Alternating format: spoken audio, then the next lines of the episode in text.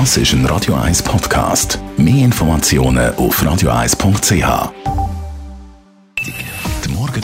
Auf Radio 1 präsentiert von Jackpots.ch. Das Online-Casino der Schweiz. Jackpots.ch.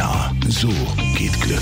Guten Morgen, Stefan. Guten Tag. Schönen guten Morgen miteinander. Also Konzernverantwortungsinitiative neben Corona auch noch ein grosses Thema von der Realpolitik. Äh, und zwar gehen dort auch Killen, äh, mischen sich da ein in Wahlkampf. Glaub nicht so sehr zur Freude von dir.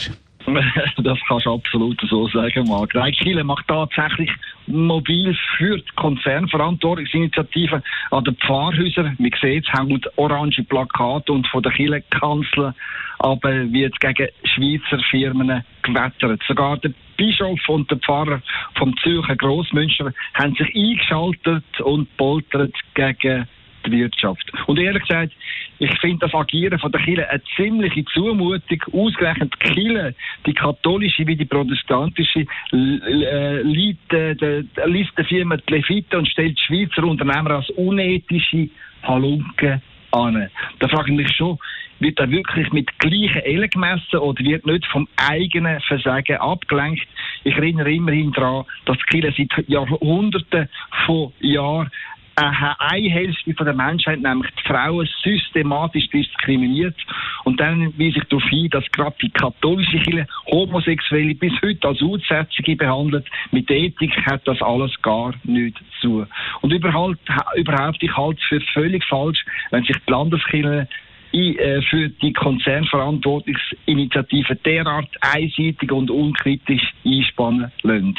Denn eins ist klar, wenn die Initiative angenommen würde, was ich nicht hoffe, dann ist das schlecht für die Schwächsten auf der Welt. Denn die Schweizer Unternehmen, sei es Migro oder Linz Sprüngli, gehören zu den nachhaltigsten Firmen weltweit und zwar seit vielen, vielen Jahren. Die Schweizer Unternehmen sind die, die die höchsten Standards in Sachen Ökologie und Menschenrecht haben.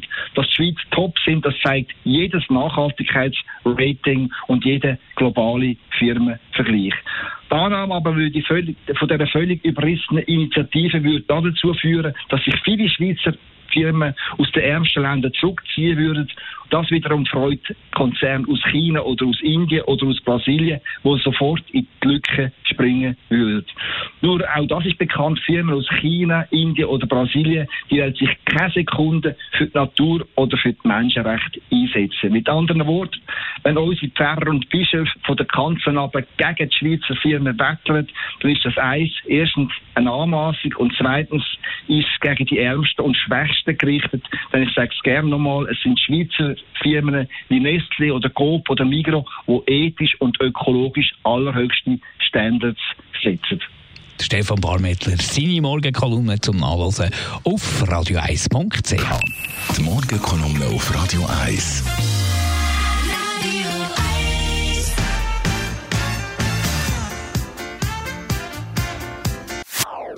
Das ist ein Radio 1 Podcast. Mehr Informationen auf radio1.ch.